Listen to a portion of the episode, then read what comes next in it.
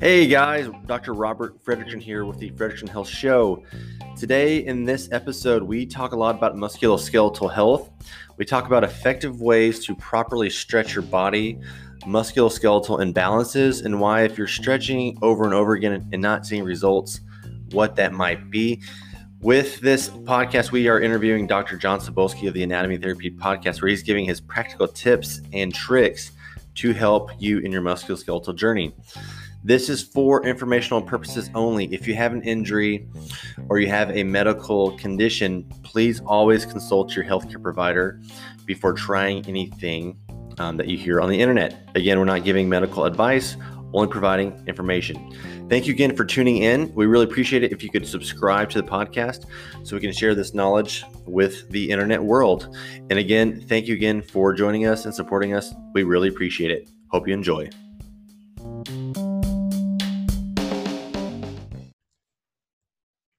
Hey, what's up, guys? Doctor Robert Frederickson here with the Frederickson Health Show. Today we have the M S K wizard, uh, Doctor Uh, John Cebulski. He is a practitioner out in Central Texas, and he also runs or co-runs the Anatomy Therapy Podcast. So today we're gonna pick his brain. Just we're gonna try to like be real concise in one subject because I know we could talk about a lot on the human body. But Doctor Cebulski is an absolute wizard, and hopefully he can help me get my hamstrings uh, a little bit less tight, as I call it, quotation marks, tight. So uh, Doctor Cebulski, thank you so much for coming on today. Yeah, man, it's a pleasure. It's just good to catch up with you. I'm I'm, I'm excited about your new podcast and all this, the videos I see often, man. It's uh, really excited to be on and be a part of it. Uh, I appreciate it, man. I'm just trying to keep up with you. Ah. That's why I have a partner, because I can't do it all on my own. My partner, oh. Bobby Riley, uh, used to work for the same company as us way back in the day. Uh, I need a partner to keep me going, man. So kudos to you. I appreciate it. Oh, hey, let's go ahead and um, let's talk about that. So, yeah, so you met Doctor Riley. I didn't know he worked for Rosti. Yeah, yeah, he worked for Rosti uh, back in the day. Then he left and went to Iceland. Uh, his wife had a very successful travel blog. Uh, kind of took off haphazardly, and now she it's like almost a part-time job for her. She's a chiropractor as well. Uh, so yeah, they live in Iceland, and uh, yeah, we caught up. We always kind of, you know, I've same with you. I'll have other doctors that I've worked with that'll shoot me messages and ask me questions, and we'll go back and forth about things like tight hamstrings. And uh, he and I have kept up over the years, and he was like, you know what? Instead of just messaging back and forth, maybe we should start this podcast. And I was like, all right. And uh, so now our text messages are on a podcast.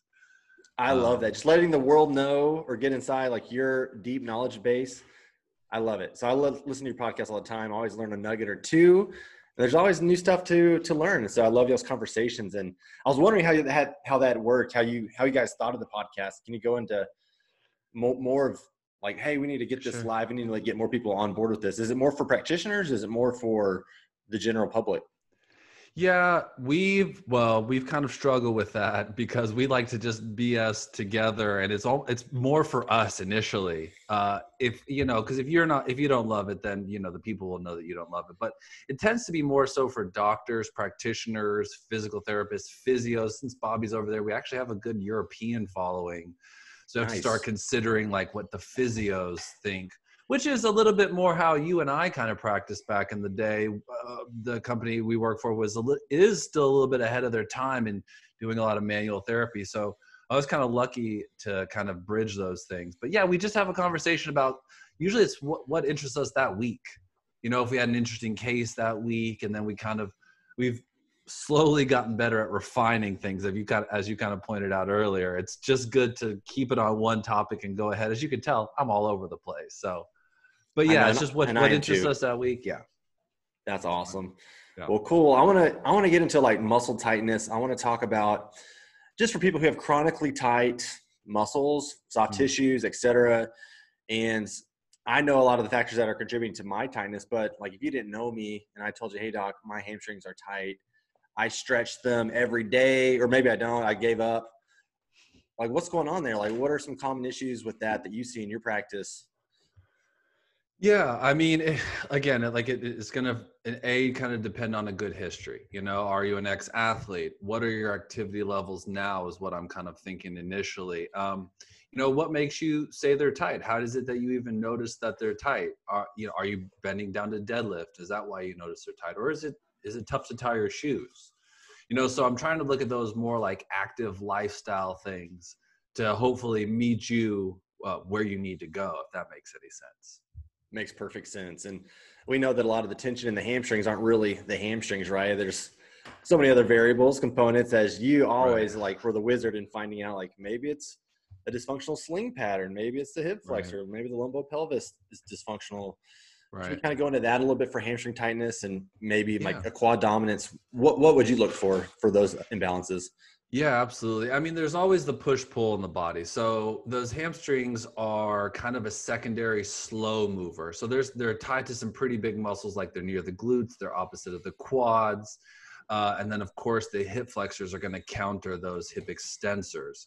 So anytime there's a push, there's a pull in the body. And if you're only feeling it in one area, oftentimes you check the opposite side, you can notice those imbalances. Some imbalances the patient or the, your client will sense, but then there's others that they don't sense. And those are almost the more dangerous ones. So I'm just thinking about push and pull in the body, um, especially with those hamstrings. So what, like, and here's the other thing. Well, with your hamstring, is it one hamstring or is it both?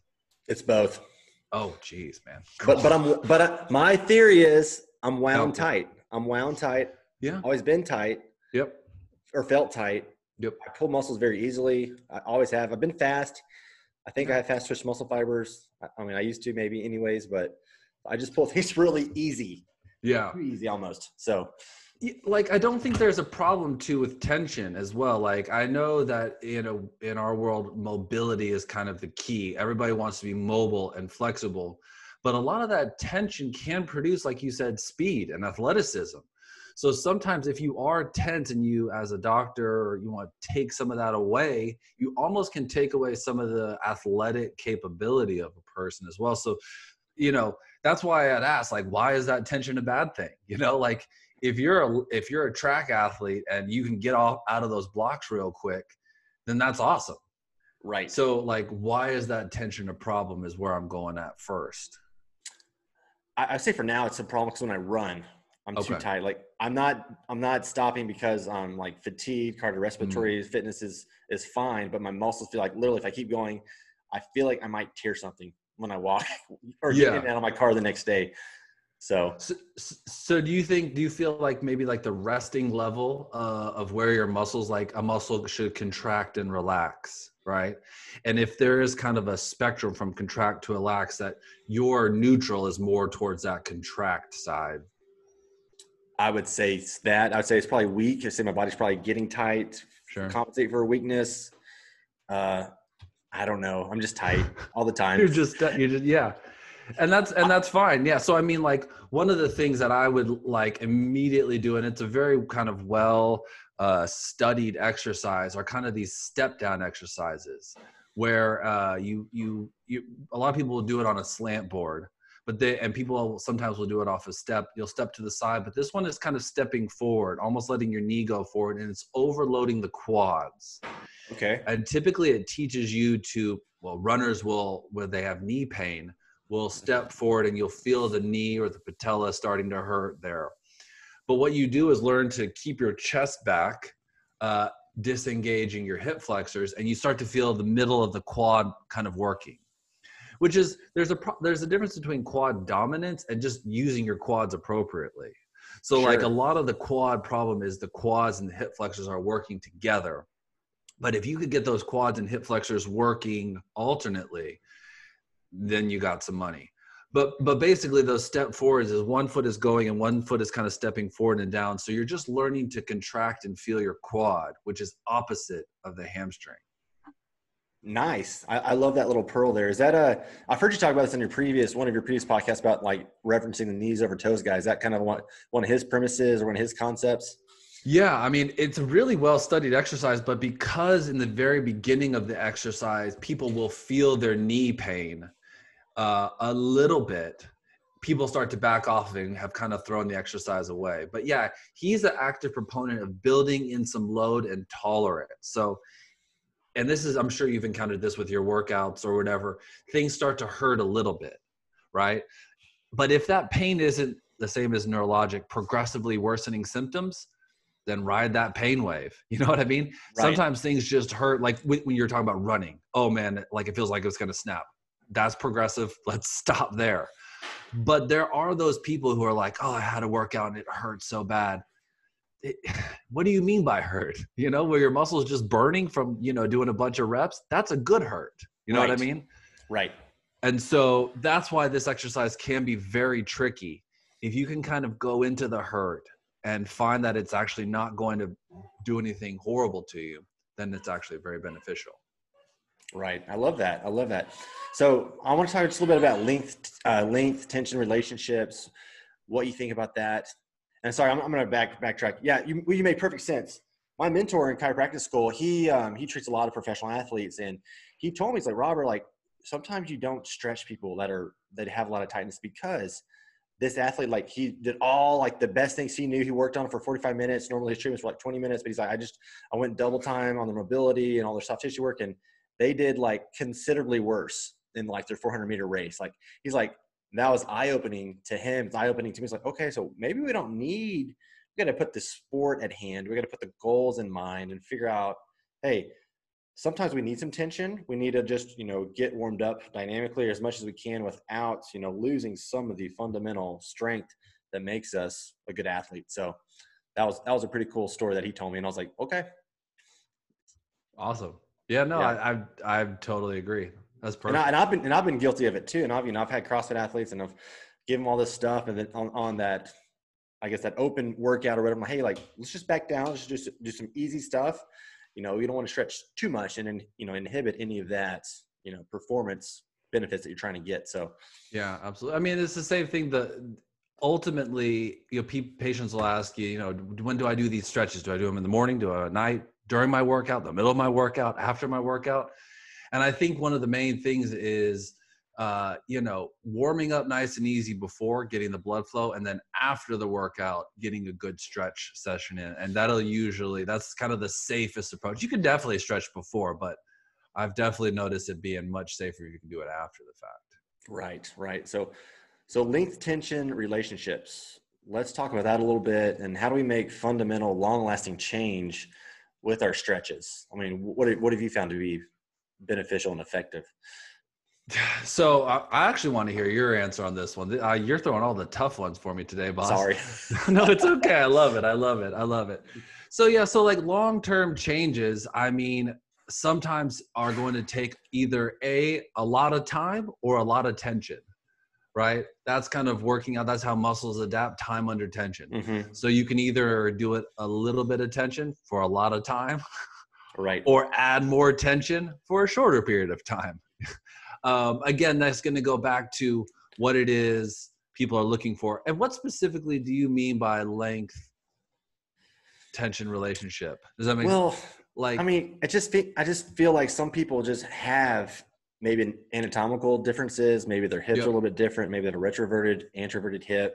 Right. They squat different. We can't put everyone in one box where they right. all squat the same. But maybe someone does have more of an anterior pelvic tilt. They have extended hamstring length, and maybe that's me. I think it is me a little bit, and maybe that's why I'm always chronically tight, but it does give me some benefits in other ways, but negative in others too. So I just want yeah. to see, you're so smart and all this. I just want to see your thoughts. No, absolutely. I, I do agree, like that, that lumbopelvic complex. So when you ever you have, whenever you have an anterior t- pelvic tilt, you know, I think J-Lo booty, right? Mm-hmm. Kind of sticking the butt out. That is going to increase the length of that hamstring, right? So the insertion point moves north, basically. The quads are shortened. The hip flexors are shortened, which is where we were talking about kind of getting the hip flexors and quads to disassociate. What I'm really saying is put your pelvis in a better position. Now you can use your quads and your hip flexors to control that position, but that will then indirectly put those hamstrings into a better spot by kind of posterior tilting your pelvis. Um, but that's why going after things like the hip flexors or the quads are better, because sometimes those muscles are a little bit tighter, a little bit stronger, and sometimes directly going after the hamstring is a little bit tougher versus getting the, the pelvic tilt right uh, via the quads or the hip flexors. Right. So what are your, I mean, I haven't talked to you in, in I guess sometime directly, but what are some of your like maybe go to hip flexor stretches, glute medius exercises that you started off doing. Maybe you've changed since you initially started. Um, what have you found to be kind of the most effective at this point in time? Yeah. And I mean, this is something I give to almost all of my patients, and it's just a good measure. Um, the, just the wall stretch, the couch stretch, where it's kind of, you know, it's like you're taking a knee back in the day, but you mm-hmm. put that back leg up onto a wall or onto a couch. So it's like a quad stretch. The knee is fully flexed and you're stretching out that hip flexor. I like the wall to block you there with the foot kind of up into plantar pointed uh, flexion, just to lock absolutely everything up and almost come down from a, a hands on the ground position to try to then pull your body up um, and rip that hip flexor open. That's my go-to, man. I give that to so many people. It's just, it's so good. I know you've, what, what's your favorite, first of all, before I go to my next one? It, it's mine's a couch stretch. Yeah, yeah. Same one. Yeah. When I first started in CrossFit, you know, in chiropractic school, I looked like an idiot. I mean, I could not even get close to the, I mean, I had to use like boxes, build up the boxes. Now I can do it nice. Pretty easy, but I still sometimes have to grab the foam roller, some, some support, but, um, I'm very tight. I mean, I've always been a tight guy, yeah. but uh, I've come a long ways. And that's one of my go-to stretches. And how long do you have your patients hold it? I know there's some, you know, differences in opinion there. I let, I want them, this is my time, because the tension is kind of going to be flat and whatever it is in that kind of static stretch. And there are some people that will kind of bounce their hips forward or kind of twist their arms or just kind of sit there. I like to give my patients less information. I'm just like, you need to stay there for about three minutes because they'll nice. Get there and they'll start sweating. And I'm just saying at least three minutes of just sweating and trying to breathe and relax there. So that's just letting that time and tension feel a bit more normal and natural. So three minutes, but then it's also a good measure of your, your how you're progressing or not progressing. People will be like, oh, my back is still hurting. And I'll say, how's that stretch? And they're like, well, I got some work to do. And I'm like, okay, then, that, you know, so you know. Right. And for anyone who's maybe like not even tried this, maybe they're a beginner. Uh, was there anything you make them do before that? Any kind of, I don't know, lacrosse ball work, foam roller work before they get, even go to the couch stretch, or do you have them just go straight to the couch stretch? Oh, I get them straight into that sucker. Uh, nice. Sometimes nice. I won't have them uh, go all the way up. I'll put a chair in front of them so that they can kind of put their hands on the chair and kind of push themselves up a little bit. Um, some people, I'll just have them down almost in the three-point position where basically, you know, they're down there, down set hut, and they're just going to stay down there and they can slowly work their way up. Um, I'm fine with that. I'm totally nice. Fine with that. Nice. And, uh, yeah, but so yeah, three, so a good, go ahead. I was just going to say, so three minutes, um, Kelly Starrett, I've, I heard a long time because like it takes two minutes to make actual physical changes in the soft tissue anatomy. So are you under that premise as well? Is that why you have them go a little bit longer, that three minutes to make sure they're yeah. actually making changes that last? Yeah, absolutely. I just want them to know they're in it for the long haul and just to get comfy there. But yeah, to to cover that, because then they're going to squirm around a little bit. Like you, you've done it, you know, mm-hmm. and it takes oh, yeah. a second to kind of settle down. So I don't know when the two minute clock like officially starts. So three minutes is my safe marker. I love it. I love it. And so do you do it every day or just when they are working out? You prescribe every day, every day, every single day. Especially for a patient that's hurting uh, and definitely after a good workout. Like I think a lot of people take their workout home with them rather than take the workout and then stretch, try to get your normal body back and then cool down and go home. That's a, that's a good point. I'm guilty of that. I'm like, oh, I just got done with the workout. I need to get home. I'll go stretch later. That later usually never happens. Absolutely. That later yeah. happens the next morning when you wake up and they're like, oh man, I'm hurting. And then they go, oh, do I need a new bed? Or, or is my pillow killing me? Hey man, it's because you forgot to do stuff last night. You know, it's like blaming the highway for running out of gas. That's not, you're right. You're just, you, you should have filled up way back there. Right. I love that. I love that. All right. I'm going to definitely link to the couch stretch for anyone listening here. So what's your, what's your next stretch or your next okay. mobility or stability tip?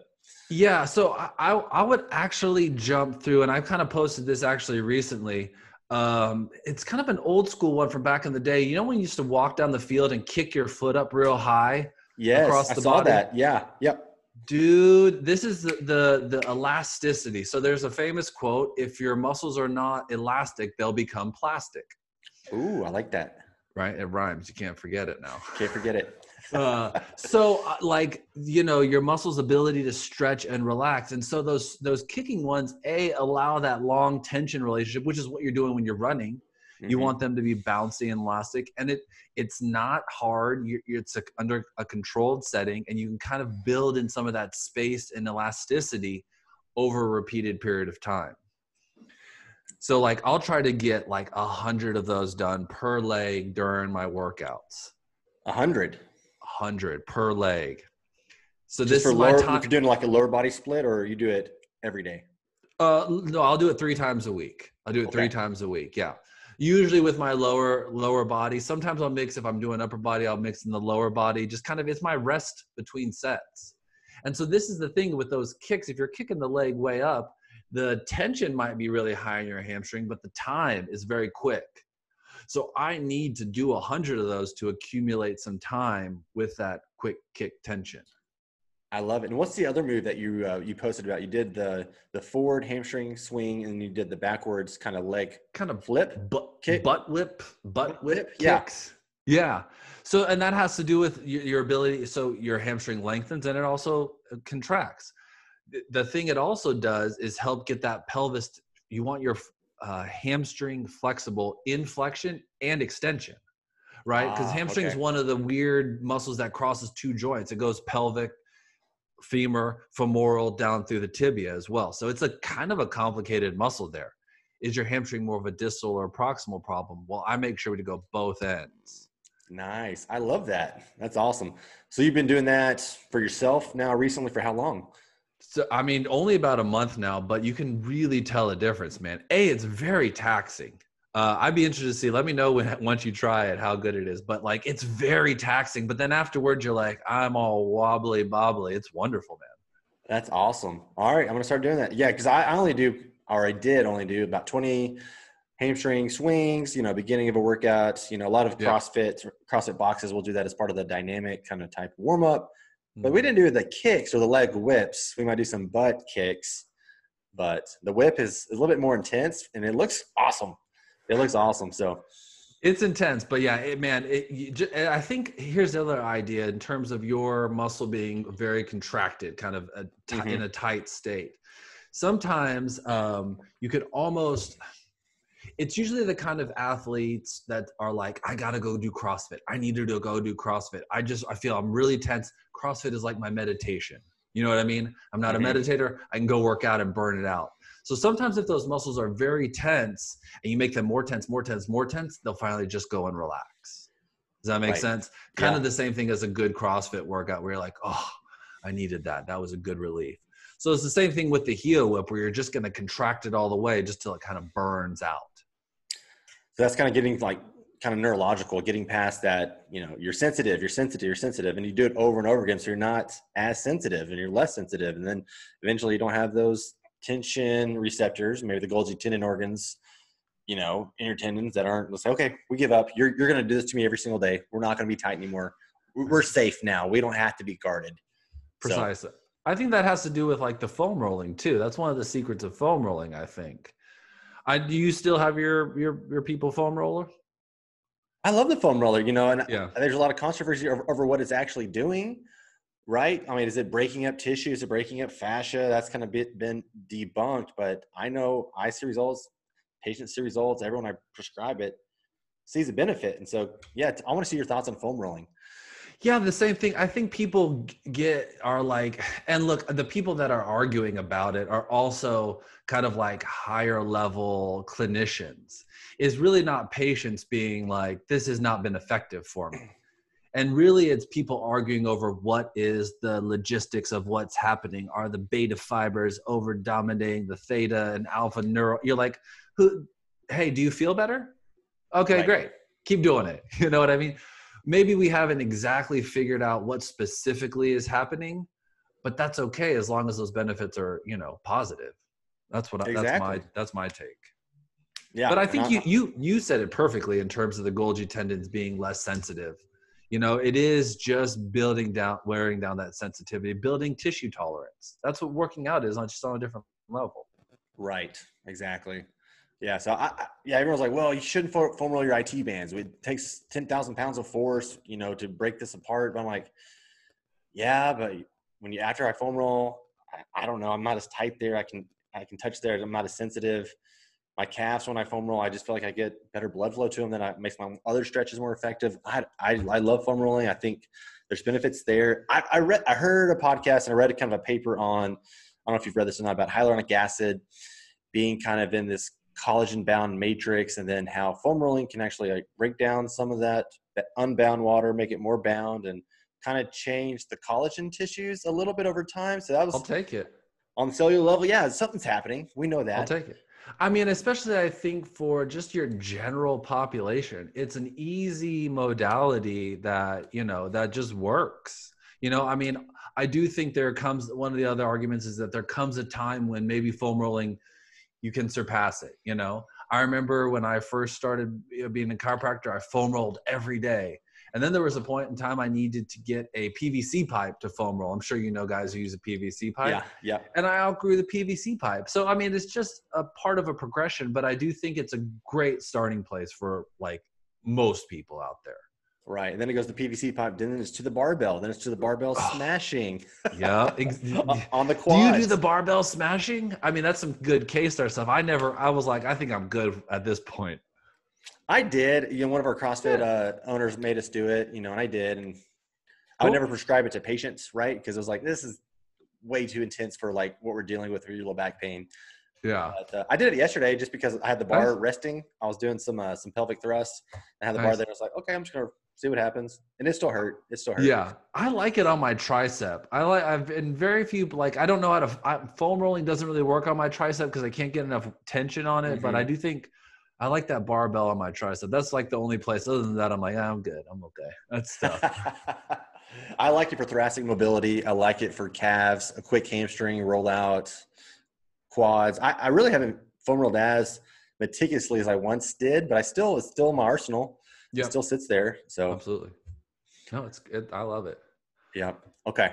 So I know there's a big kind of emphasis on like functional range conditioning, like controlling the range of motion. And uh, have you played around with this yet? Have you seen any benefits with your patients versus static stretching? Yeah. I mean, I honestly don't use it too much with my patients. Uh, it's a, just an interesting way that I've thought about perhaps kind of assessing uh, mm, people. Okay. Uh, it's just kind of a different way to look at uh, how joints move all together. So you're talking about the F R C and Doctor Andreo Spina, the, the functional range fitness. They've got a couple different people where the, uh, they'll do an assessment uh, and then they do kind of the rehab portion. They also have a really detailed like manual therapy portion. Oh, okay. Um, so yeah, so they're, and they're, they're chiros, they're Canadian chiros, so they're weird. But, uh, you know, God bless, but, um, but, but yeah, so, so they look at the joint a little bit differently than say, like, let's just say your traditional American chiropractor would. Uh, they're just looking at how far it moves. So like, say they talk about a joint kind of circle, right? Like if you moved your arm back around and went into an entire circle, you would notice that that circle wasn't a perfect circle, most likely. And that there would be little hitches in the giddy up of your circle. And that those little places were points through your range of motion that were not full and complete. Um, and the way to address that would to go and be and find those ranges that you lacked in, essentially.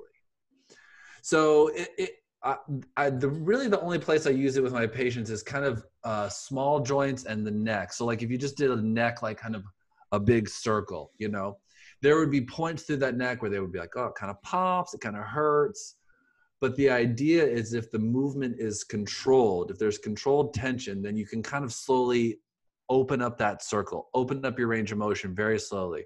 The one thing I don't like about it is they take forever. And so I want to get people better yesterday. And right. So some of this stuff has, you're doing it for weeks and weeks on end. Um, so it's one of the reasons why I don't really use it with patients. It just takes forever. But it's something good I like to give patients like at the end of this. I'm like, hey, we're discharging you. It's time to go.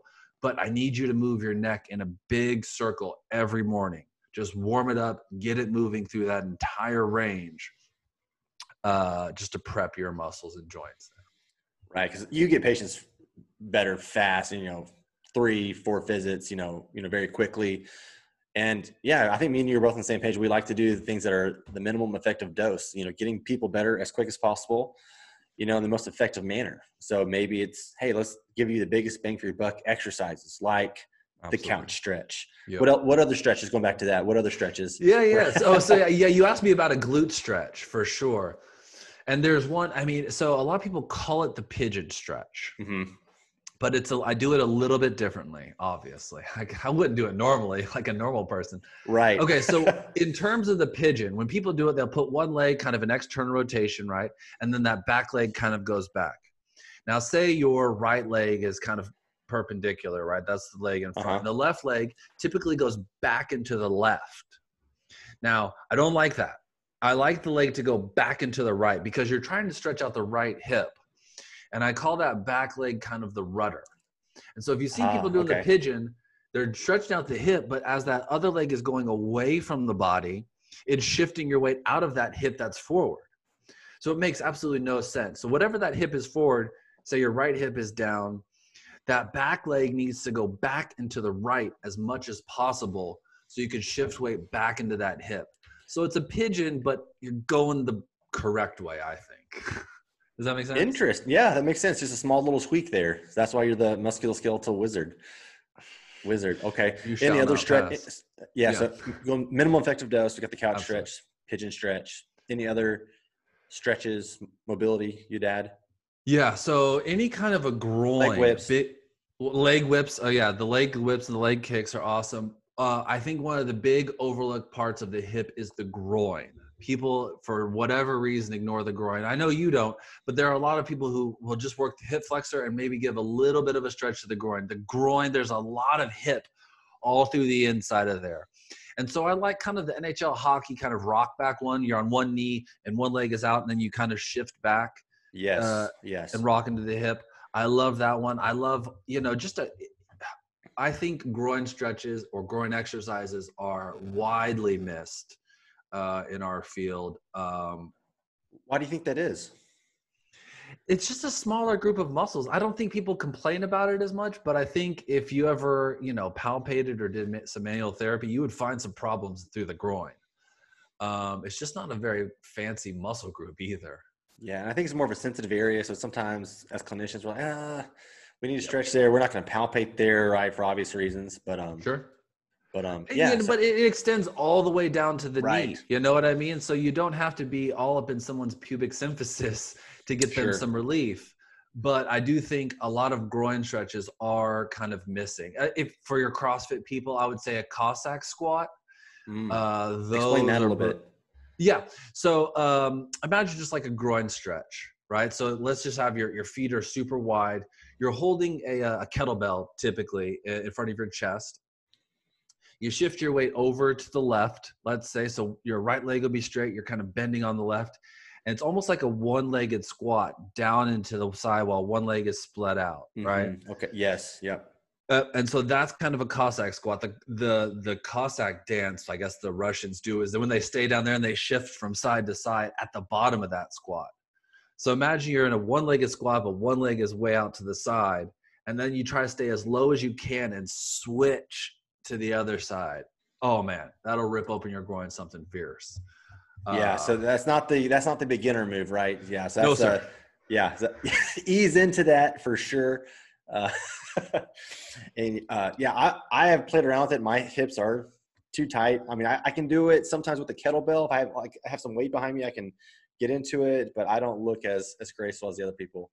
I like to get, you know, one of those big green bands. If you're in a box, you're in a CrossFit box, get one of those big green bands, tie it up to a rack and just hold on it and let it kind of pull you back. So you can kind of sit back and you can have that pull you forward and then, you know, shift left and right. And then you can slowly get a little lower as you go. But one of those big green bands usually is a pretty good counterbalance to help kind of beginners with that one, I would say. So for your leg that's extended, is your heel going to be up or do you have that foot planted as well? Um, I think people that would be strict would be like, oh, those feet stay planted the whole time. Sure. But, okay. Uh, you know, let it go up. It's not a big deal. Right. Right. Okay. Yeah. So adductors, I mean, they tie into the hamstrings, of course. Right. So that's a big thing that I probably need to start working on more, but a lot of people haven't heard of that. They don't think about that. They don't think that that's going to have any issues probably with their hamstrings, and they probably should. So, right. Well, you don't so feel, guess, unless you, unless you don't feel it, then it's not a problem. You know, it's, it's the, when, I'm sure you work on people's hip flexors and they're like, well, I don't, doesn't hurt there. What, what are we doing with the hip flexors? Right. That, but yeah, usually if you're feeling the hip flexors on the psoas, iliacus, they're, they're going to feel something, especially yeah, if they have exactly. that. Their symptoms, they're not feeling their symptoms there. They're like, my right. back hurts. Not, yeah. Oh yeah. That's almost normal. Like I'm already, I'm already like, yeah, you're not going to feel any pain there until I touch it. And then you're going to exactly. be like, oh man. Okay. Okay. Uh, a hundred percent. I'm like sweating thinking about getting my psoas treated. Golly. Oh, no thanks. every, every time, every time. That's why I'm yeah. doing the couch stretch. That's why I do the couch stretch. So if I have to get it treated, then I will at least be a little bit more desensitized. Uh, Absolutely. To, to that for sure. Okay. So I think we nailed a lot of the mobility exercises. What are some strengthening, stability type work that you're going to prescribe for someone with some hamstring imbalances? Yeah. I mean, like, so some straight leg deadlifts are probably where I'm going to start off with, you know, pretty lightweight. Um, maybe we'll go to some one-legged deadlifts if you're advanced or I have an athletic background, but that's kind of the slow, and hamstrings respond, respond really well to the eccentric. So, you know, going up and down really nice and slow. And I like to tie it in with the rest of the body movement, you know? Sure. Right. Do you, uh, what do you think about uh, Nordic Naturals? Nordic Naturals are awesome, man. Uh, people have such a hard time doing them. Uh, if you can, A, find a place where you can kind of trap your heels under, right? Or mm-hmm. a buddy who's going to hold them down. Uh The other thing I've noticed that's tough with Nordic is that they take a long time to get better at. And so I think for someone like you who's like, let's make this a mobility project. This three months, I'm going to work on my hamstrings for the next three months. Work on your Nordic Naturals. Again, going back to like how I think about it with patients, I want you in and out and, you know, done. And so Nordics take, it's a, it's a great investment in the long term. For the short term, they're so hard to do, man. I mean, I don't know if, when was the last time you did some Nordics? I uh, I tried yesterday. I, oh, yeah. Literally, I, I was like putting weights on my calves. I was like doing all these things. And, you know, it's hard. Like, this is, it's like the compliance. It's hard to get in that position. No one was home. I couldn't have my wife like grab me or anything. So I was like, okay, yeah. I'm just going to do like a half Nordic, modified Nordic, you know. Yeah. It's hard. Controlled, yeah, very hard. But, but, but if you got, you know, a little bit of weight and you did some slow kind of deadlifts up and down, you know, that would, you would definitely feel your hamstrings a little bit more there. So just compliance wise, ease wise. Yeah. If you're sold out and you are just, you're like, I'm going to get my hamstrings. I'm going to spend six months on my hamstrings, man. There was actually, it's funny. There was a video the other day of James Harrison, the, the Steelers linebacker from way uh-huh, back in yeah. the day. I'm sure you've seen him. Oh yeah. Monster of him. Beast right. of a man. Yeah. Still works out. He's like, I don't know. He's older now, but he's still working out. And he had someone doing uh Nordic negative. Right. And so he went down and he could not, he literally started to lift the guy up that was holding him because he couldn't come back up. If James Harrison can't do him, then I'm going to let you pass on your Nordic negative. Oh, thank you, Doctor Cebulski. yeah. I think I was calling it Nordic Naturals. I think I was calling it the fish oil. It's not that. that. It's, the Nordic, it's the Nordic negative, guys. Yeah. Excuse my, excuse my French. Fish oil is valuable for musculoskeletal injuries as well. I'm, I'm not, I don't know nearly as much nutrition as you do, so I'll let you take that one, but. that, my mind was just saying Nordic Naturals because I talk about that all the time. And I was like, no, we're not talking about that. We're talking about the exercise. It's not oh. Nordic Naturals. It's the Nordic negative. Got it. So well, I, I do I, think, I, I love your, by the way, your nutrition stuff is awesome, man. I wish I could spend a little bit more time to study and focus on it, but I really loved hearing all your nutrition stuff. Your little, I appreciate it. I appreciate it, man. I, I've always loved nutrition. I just never had like the time, right? Because we were so focused on the hour, hour with our patients, we couldn't yeah. dive into nutrition. Kind of wasn't part of the the model. So it's it's fun to to get out there and study. There's so much stuff in nutrition. Oh, I bet. As the rehab world as well. So always new emerging science and research, but um. So yeah, Nordic, Nordic negatives. Um, if you can't do that, what would be another, I guess, exercise? Maybe glute medius, do you, you tie in those a lot? I'm, I know you do. But, um. Sure. Yeah, no, of course. Yeah, anything to get that lateral hip. So like, yeah, o- opening up the groin. Uh, I like kind of the, um, actually a friend of mine get one of those big uh, balls, Swiss balls. If you're an athlete, you can get a medicine ball. Pin it to the side of the wall. So stand next to the wall. You lift one leg up to about ninety degrees. The other leg's on the ground. And that other knee is pushing that ball and pinning it into the wall. If you don't have uh, a ball, you can just push your knee into the wall. Mm-hmm. So it's almost like a march and you push your knee out. I like the ball because it gives a little bit of a kickback and resistance. And you also have a little bit to kind of hold up because that ball will fall. In other words, if that's if it's a medicine ball, you really got to push that knee out into the wall. And that other leg is just kind of in an athletic stance, so just a little bit bent as you hold that ball into the wall.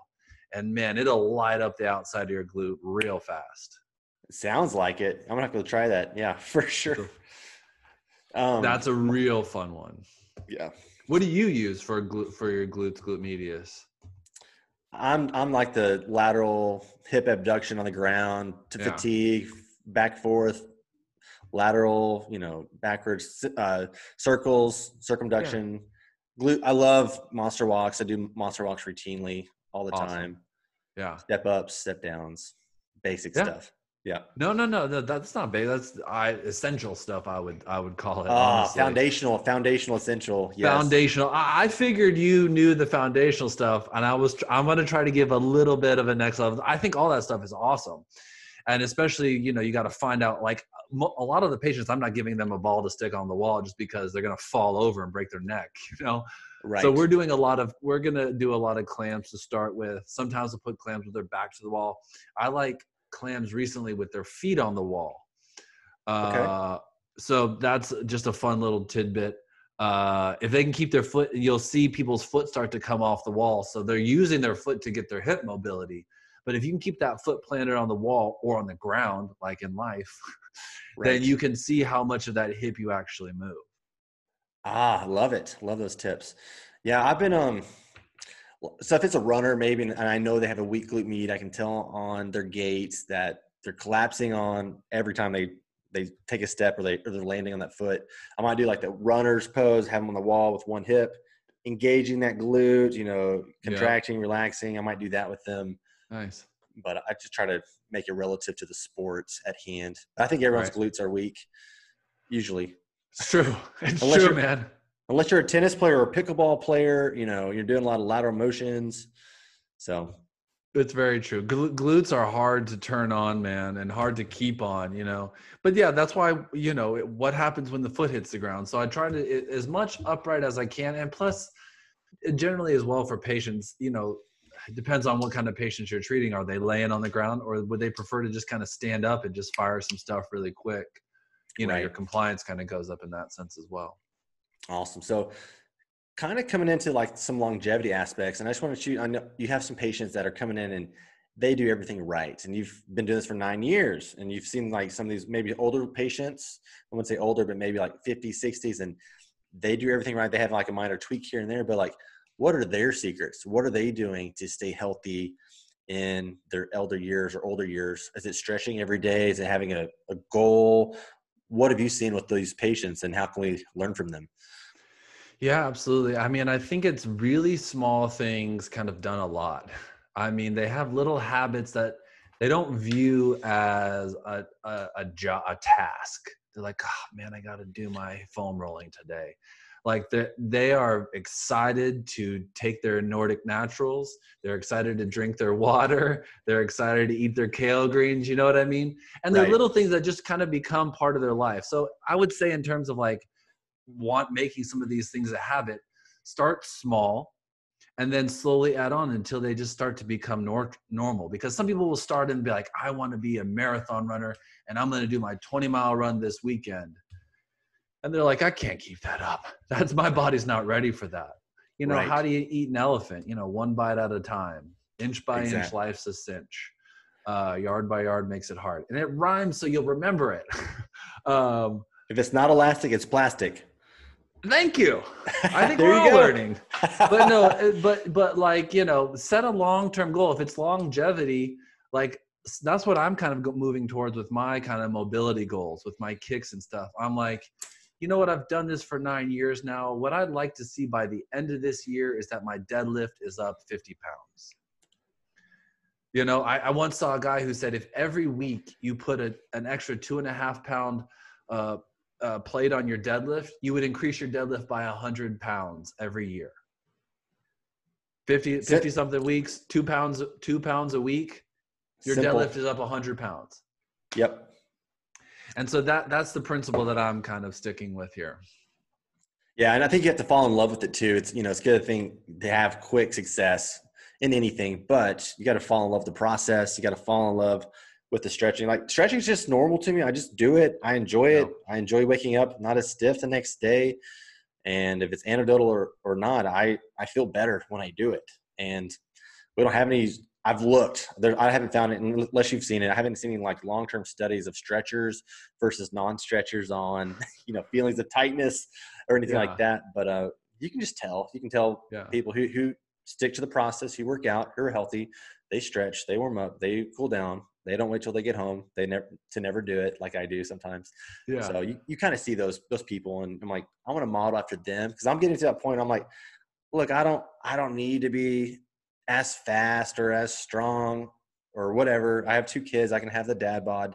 It's fine, or or, or semi dad bod. But you know, I, I want to be healthy, shape, man. You're yeah, I, I just want to be healthy. I just want to be yep. healthy, yep. and I want, I don't want to have pain, and I, and I want to preserve preserve my joints. I don't want to be beating at my joints like I was doing in my twenties, you know, with the competitive CrossFit stuff and running stuff. Yeah. So now I just want to be healthy.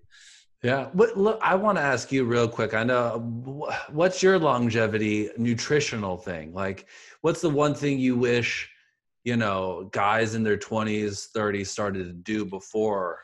What, what would, yeah. Man, it, just to be simple, it'd probably be magnesium. It would, I mean, that's so simple. Cool. If you're tight, muscle yeah. t- tension, tightness, and uh, magnesium, not the not the oxides. So if you need to go to the bathroom, that's the one you would take. There's different forms of magnesium now. So yeah, like a mag glycinate, it's going to be kind of neuroinhibitory, but there's okay. also a magnesium malate. So I take a blend. It's got malate, it's got glycinate, and it's also got a little bit of citrate just to get the elemental nice. form. But um, yeah. I take that supplement every single morning, two capsules. And when I get home, I'll take like all the other stuff in my pantry, but the magnesium is the only one on my counter because I think that's the most important one yeah. that I need. I think everyone needs magnesium. We just don't get enough from our diet unless you're just pounding almonds all day long. Yeah. Right. So I'm not. Yeah. But, I have uh, another question for you. This yep. is a good one for the patient. I have a, I have two patients like this actually now, and I don't have enough research to combat them, but okay.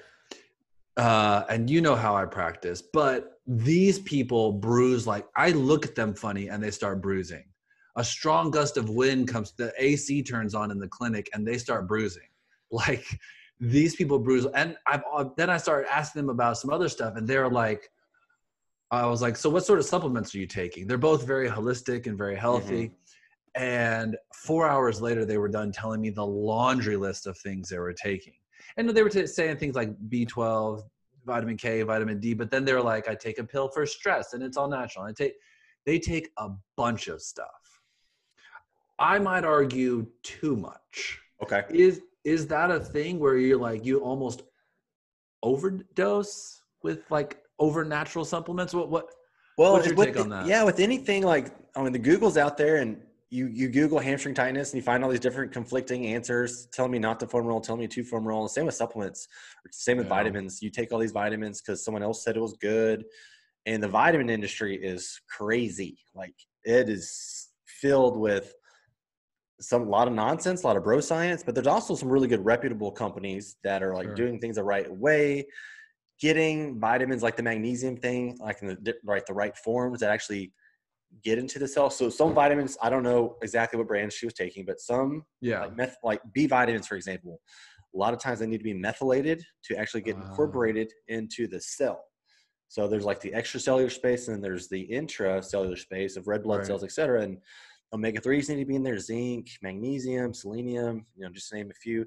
They yeah. need to be able to get inside the cell, and they need ions. Like, zinc is a positive ion, so it needs kind of like ionphoretics, like quercetin. So they're talking about COVID now, with quercetin being able to allow zinc to get into the cells to stop, you know, R N A replication yeah. for viruses. So huh. that that's my, there's so many things to go into, and, the, and a lot of it's yeah. nuanced, but um, I would say have if she has her, tell her to go somewhere that who, someone who can do like some functional medicine testing, like yeah. do a nutrient evaluation. Say, hey, see what vitamins are actually getting absorbed, what you're deficient in. Right. And that's where you'll be able to like narrow down that list instead of taking yeah. everything and just guessing. This one working, no. Then you forget like, well, I felt better on the vitamin D, but I don't know if I was bruising better. It's it's so hard to tell, but um. Yeah, so like she told me that she was taking it, and I was like, well, why do you take that one? She was like, well, it's good for you, and I was like, good for you for for what? Like, did you find out you were deficient in that? So that's a good, I'll, I'll have to tell her to go get, I mean, because yeah, vitamin D generally be like, yeah, it's good to take a zinc, but if you're deficient in them, anyways. Okay, I'll have to, I'll have to give her so that many advice. Things, Thanks. But I, I think vitamin D is this, vitamin D, I mean, getting that tested once a year is, I think, critical. I think a lot of people don't do that enough. And a lot of times you go to like a, a regular doctor and your levels are above thirty. They say, hey, like you're, you're good. You're, you're, uh, you're adequate, but we don't, there's a difference between adequate and optimal. And a lot of practitioners research shows that you need to get levels in the fifty to sixty, sometimes even higher than that. You know, some people say like fifty to eighty is the optimal range. And vitamin D and musculoskeletal health is huge. And if your vitamin D's levels are low, yeah, you're not going to be functioning the same. Your immune system's going to be off. Uh, your healing is going to be off. Right. And so I don't know. I think some of those ranges, like they need to be updated, like the R D As, for example. Like you just need a lot more of a lot of these things, but right. just making sure you don't get rickets or scurvy is kind of how, you know, so the bare, yeah. bare, the bare, bare minimum for R D As. And so Understood. I don't know. There's so many things we could talk about for that patient. Yeah. No, that's a good start. I, I'll, I'll have her get tested like a functional medicine doctor. I think that's perfect. I got nice. something. Thanks, man.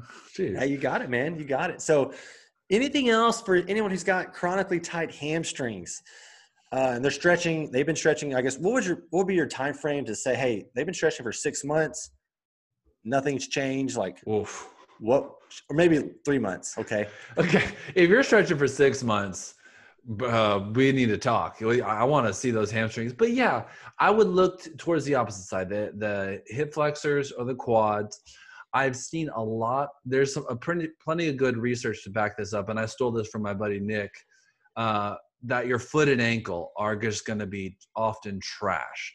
So sometimes the foot and ankle doesn't move very well, and I would kind of look into doing some perhaps dorsiflexion work, plantar flexion, sitting kind of child's pose. But generally, if you're running and your base is all messed up as well, Uh, you're going to have some problems upstream, if if you will. It's like someone driving their car and they see that the steering wheel is kind of shaky. And you're like, I got to get a new steering wheel. Maybe, but perhaps those wheels are out of alignment. You know what I mean? Right. Something so, is off, and your car's telling you something right now that we need to get this checked out. So awesome. It. Yeah. Always look. Yes. I think always look upstream. Always look downstream. Figure out, go, go see someone like Doctor Cebulski if you're in Central Texas and figure out what is going on. He can do a full, you know, full functional assessment on you, figure out why you're not, uh, why you're bruising, why you're not bruising. No, he, he can figure That's, out a lot. I'll send, I'll send them to you for that one. But yeah. Okay. That sounds Absolutely. good. But yeah, if you're in San Antonio, come hang out. Awesome. All right. So anything else we should add to that? I mean, no, man. Flexors, glute medius. Okay. That's a comprehensive. If anybody else still has problems, they need to they need to seek professional help. But no, I think if you get uh, give it give yourself a, a wider berth to work with. People want things overnight. We live in a drive-through microwave culture. You mm-hmm. know, give it a little bit of time. Take your take your speed. And honestly, if you're just persistent and consistent, like kind of like your longevity thing, I think that you're going to be successful. If you're th- if you if you're three months in, you're pretty consistent with this stuff. Yeah, we got to talk about some P R P and some steroid injections or something, but uh, generally just the consistency should take care of it. Right. So last thing on hamstrings, I'm sorry, I'm, I'm, I want to cover everything, but it seems like softball season or back when we could play sports, right? Now we're in twenty twenty, but it seems like I had every softball season, I had so many hamstring pulls. Someone would get a base hit, they would sprint to first base, ooh, pull the hammy. So if someone's getting ready for softball season, they haven't been active in a long time, they just played golf, you know, should we start doing it two months, three months? What, what would you like suggest getting warmed up for the sport, training for the sport of life and the sport of recreation? Yeah. I mean that, so this is, I would go back to those heel whips and those front kicks because the, the pulls that they're getting are going from zero to a hundred mm-hmm. really fast. You know, you're, you're just here and then all of a sudden you're like, all right, here we go, you know? And then furthermore, you know, run through the base. I'm not going to tell you how to play run to first base, but uh, a lot of people want to almost like stomp on that base. But if you can get prepared for it a month in advance by doing those, some of those kicks, and, you know, maybe do some of those stop start sprints as well, wouldn't hurt. Uh, then I think you could be, you'd be okay. So we, so we can just start stretching that morning before the day of and be, be okay. Unless you want to come visit me, go, go, go see the Fredericksons up. I mean, yeah. Unless you want to come awesome. into our office, then I, I would not suggest that. Right. Awesome, man. Well, um, anything that you've learned in this nine years that maybe you started doing that's kind of changed or evolved, and anything you could add to this conversation today? Or you, I know you've been, I know you've been good since you came out of the womb, but um. I came out clinical in clinical mastery. No, I think, uh, I think it, the, the, the message is to kind of slow down uh, and, and listen to your patients, slow down and listen to your clients, because a lot of times I think we overcomplicate things. And I know that I kind of have uh, starting off overcomplicating things, and I've got a lot of knowledge and I want to share it all right now. But if I can just wait and find that gap in the, in the patient, and I have to find out what gap that I'm filling for that person, how I can serve that person, how I can serve this podcast, man. You know, what gap can I fill? Because I've got a lot of filling, but I don't know if it's going into the right place. And so it's kind of just, you might not get it from this podcast, but sitting back, shutting up, and just seeing where you can best serve the situation. I think that's where I've I've been the most successful in, in my career.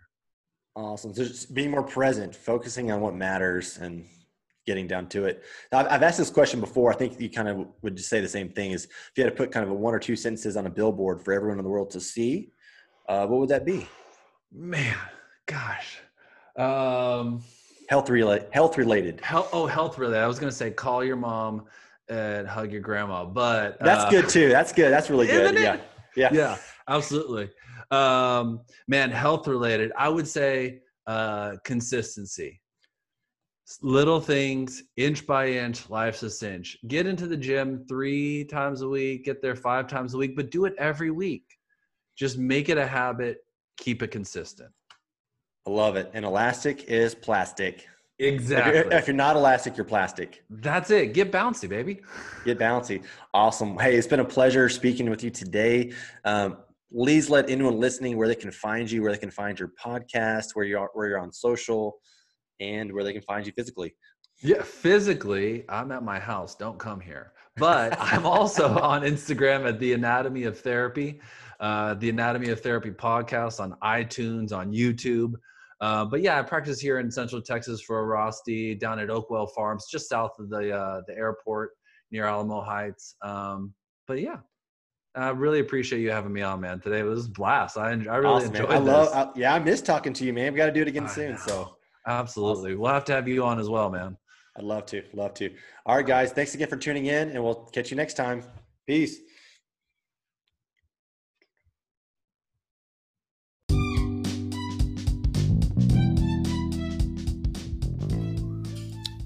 Hey guys, I really hope you enjoyed this episode. Again, this is for informational purposes only. If you have an injury or are looking for advice on a certain particular subject, always consult your healthcare provider. We are only providing information in this podcast and video series only. Again, thank you so much for joining us. If you could subscribe, leave a comment on iTunes, it would really help us out. And we look forward to seeing you on the next episode. Have a great day.